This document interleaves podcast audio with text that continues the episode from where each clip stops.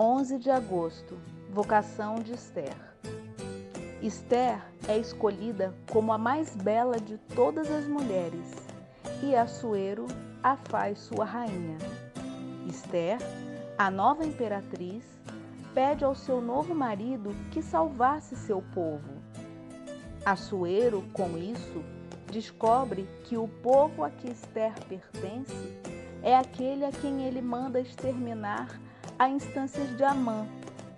Suspende a ordem e poupa os hebreus.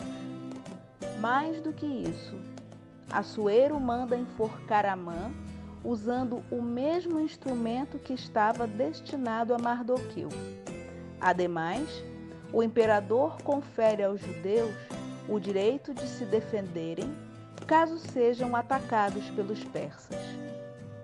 Eleita pela providência divina, que usou Esther e a colocou em uma posição privilegiada, Deus usou da beleza, da feminilidade e da elegância de Esther para que conquistasse a simpatia de Assuero e salvasse o seu povo eleito.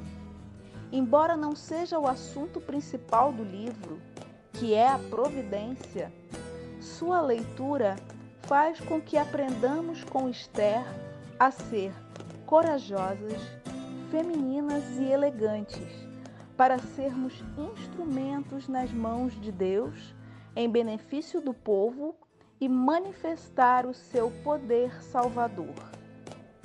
São muitas as vocações femininas na igreja que realizaram e realizam uma missão especial no plano da salvação.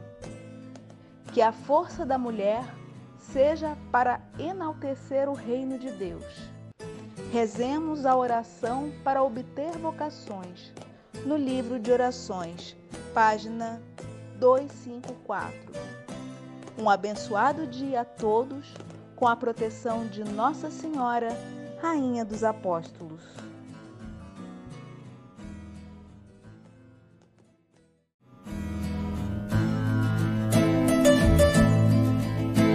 Se ouvires a voz do vento chamando sem cessar, se ouvires a voz do tempo mandando esperar, a decisão é tua, a decisão é tua